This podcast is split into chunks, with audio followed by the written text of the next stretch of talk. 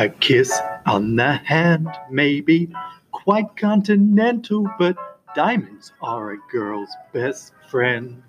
A kiss may be grand, but it won't pay the rental. Oh, hi, hi, sorry. Oh my goodness. Uh, you caught me. I was singing about diamonds, right? Diamonds, what have diamonds got to do with dimensions of competence? I hear you ask. No, you haven't clicked on the wrong recording. I'm using diamonds as a mnemonic, okay? A, a, an idea for you to be able to uh, tack on the dimensions of competence to a picture. So I do want you to be thinking about diamonds glistening, sparkling, colourful, beautiful, multifaceted. The more cuts on a diamond, the better, the more expensive, the better quality your diamond is. So let's move fr- from that visual picture to dimensions of competence. How does it actually work? So, dimensions of competence is we're talking about task skills, task management skills, contingency management skills, environment skills, and of course, transferable skills we'll finish with today. Dimensions of competence. Primarily, task skills have to be the most important. Now, the reason they're the most important is because that, that it is the bread and butter, that is the basic um, of whatever task it is that you're teaching in a qualification or the subject. So the task skill has to be right. Now, skills don't just happen, skills need planning. So, for you as a trainer, you have to be deciding how those skills are going to be learned. Underpinning any skill is going to be theory. Now, the theory itself should also be practical or kinesthetic, hands on, tactile. So let's use, um, I don't know, I'm looking at a keyboard. Uh, let's use touch typing as an example of our task skill. So you're here for a qualification with me or you know a moment of learning and we're going to be teaching touch typing. Touch typing is the actual skill that we want um, you as a learner to come away with. So as a trainer, I then start planning my activities, my theoretical activities that are going to uh, lead into and support the actual task skill that's going to be learned. So I might um, laminate A3 or A4, A5 um, cards with single letters of the alphabet. And I put those out on the activity table and I ask the learners, can you put them into order, please? A to Z, 26 letters, away you go. And so the learners do. I then raise the bar. So we start with, um, it's called scaffolding, right? I, I, start with an easy task that everybody's able to do. Then I step up the ante. I say, okay, let's bring it back in. What I would like you to do now in three lines, in three rows, I want you to lay out the keyboard.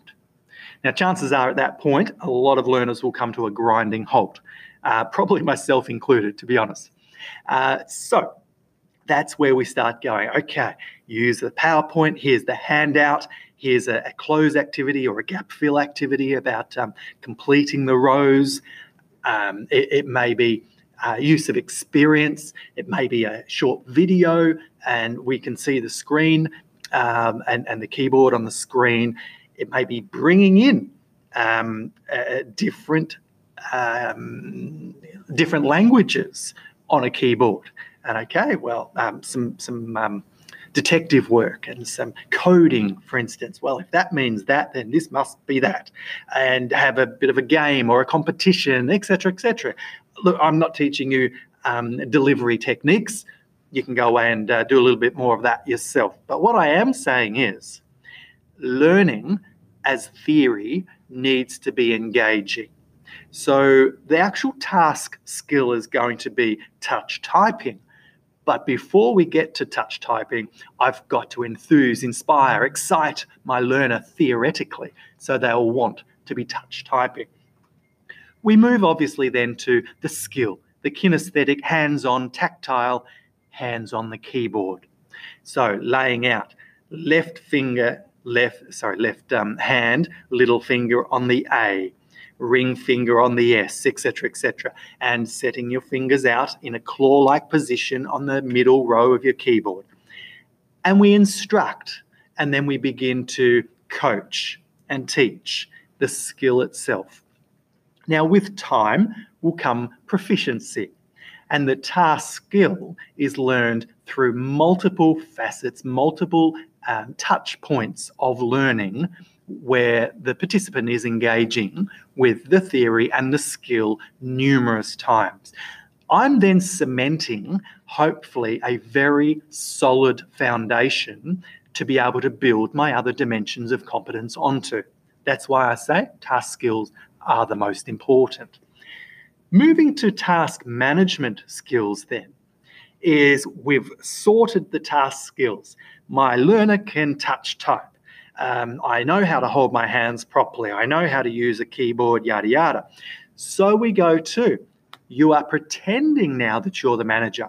I want you to go down to the stationery store and I want you to be costing 100 keyboards which of these keyboards will you purchase and why, which make click clack noises, which are soft to touch. Um, size may be a consideration. Um, uh, uh, numerous uh, management considerations around costing, budgeting. It could be around operational time frames. Uh, it might be human resources and how many people are to produce uh, a, a, a, um, a, quantity of resources through touch typing. Okay, we're not throwing uh, touch typing away. Um, and so management considerations are encouraged in training and through the assessment. Moving to contingency management.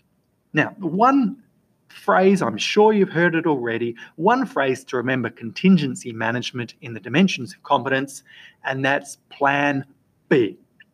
That's if all fails, what can we do? How can I uh, how can I write? So uh, you know, I'm making this up on the fly, but touch typing, a contingency management of touch typing might be bringing out a typewriter, go old school rather than electronic. It might be handwriting. It could be um, it could be laying um, laying a black felt cloth over the keyboards and encouraging touch typing without cheating and looking at the at the um, the letters. Um, contingency management is being able to perform that same task uh, when you can't do it the way that you were first instructed.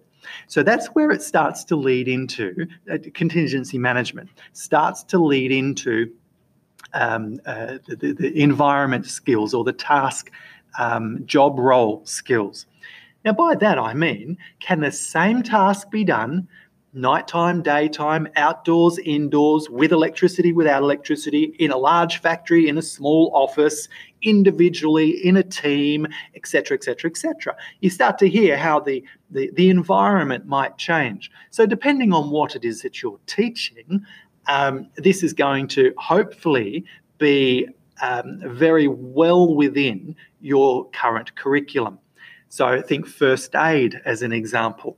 If you're teaching first aid, first aid in a crowded train versus first aid on a, a half size um, mannequin in a training room are two very different environments.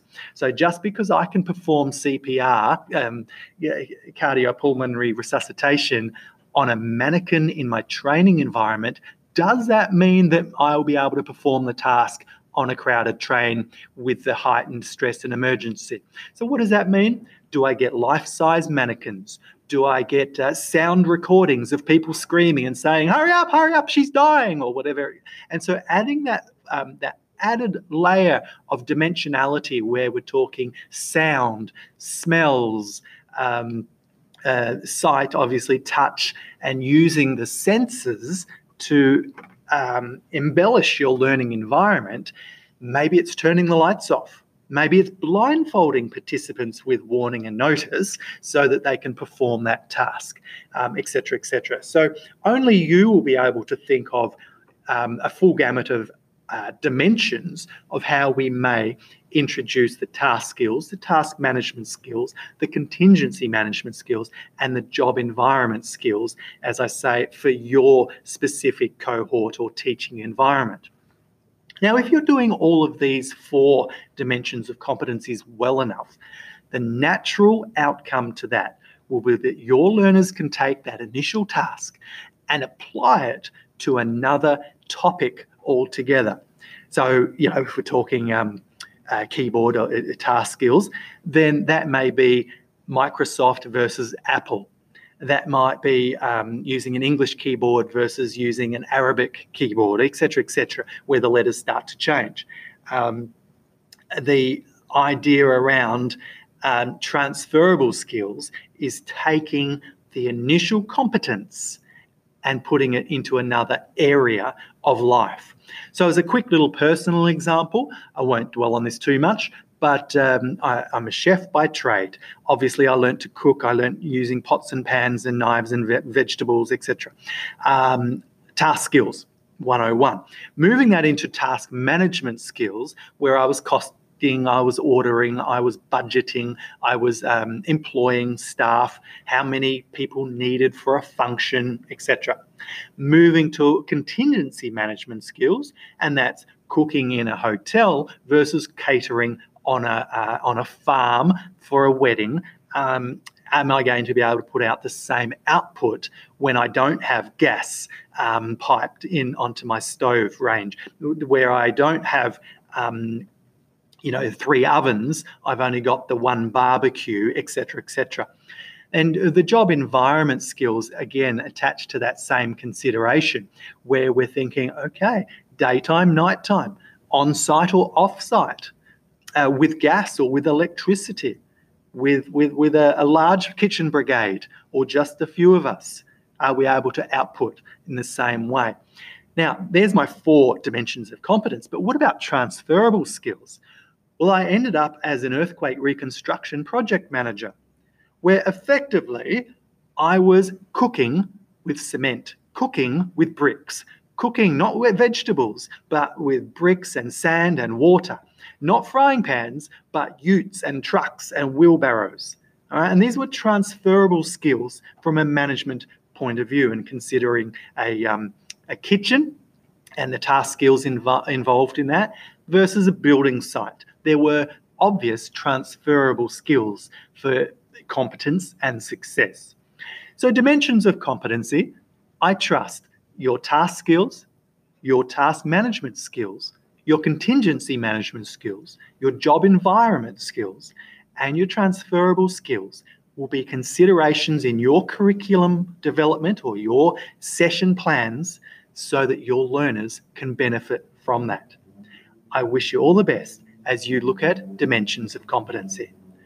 Diamonds are not just the girl's best friend.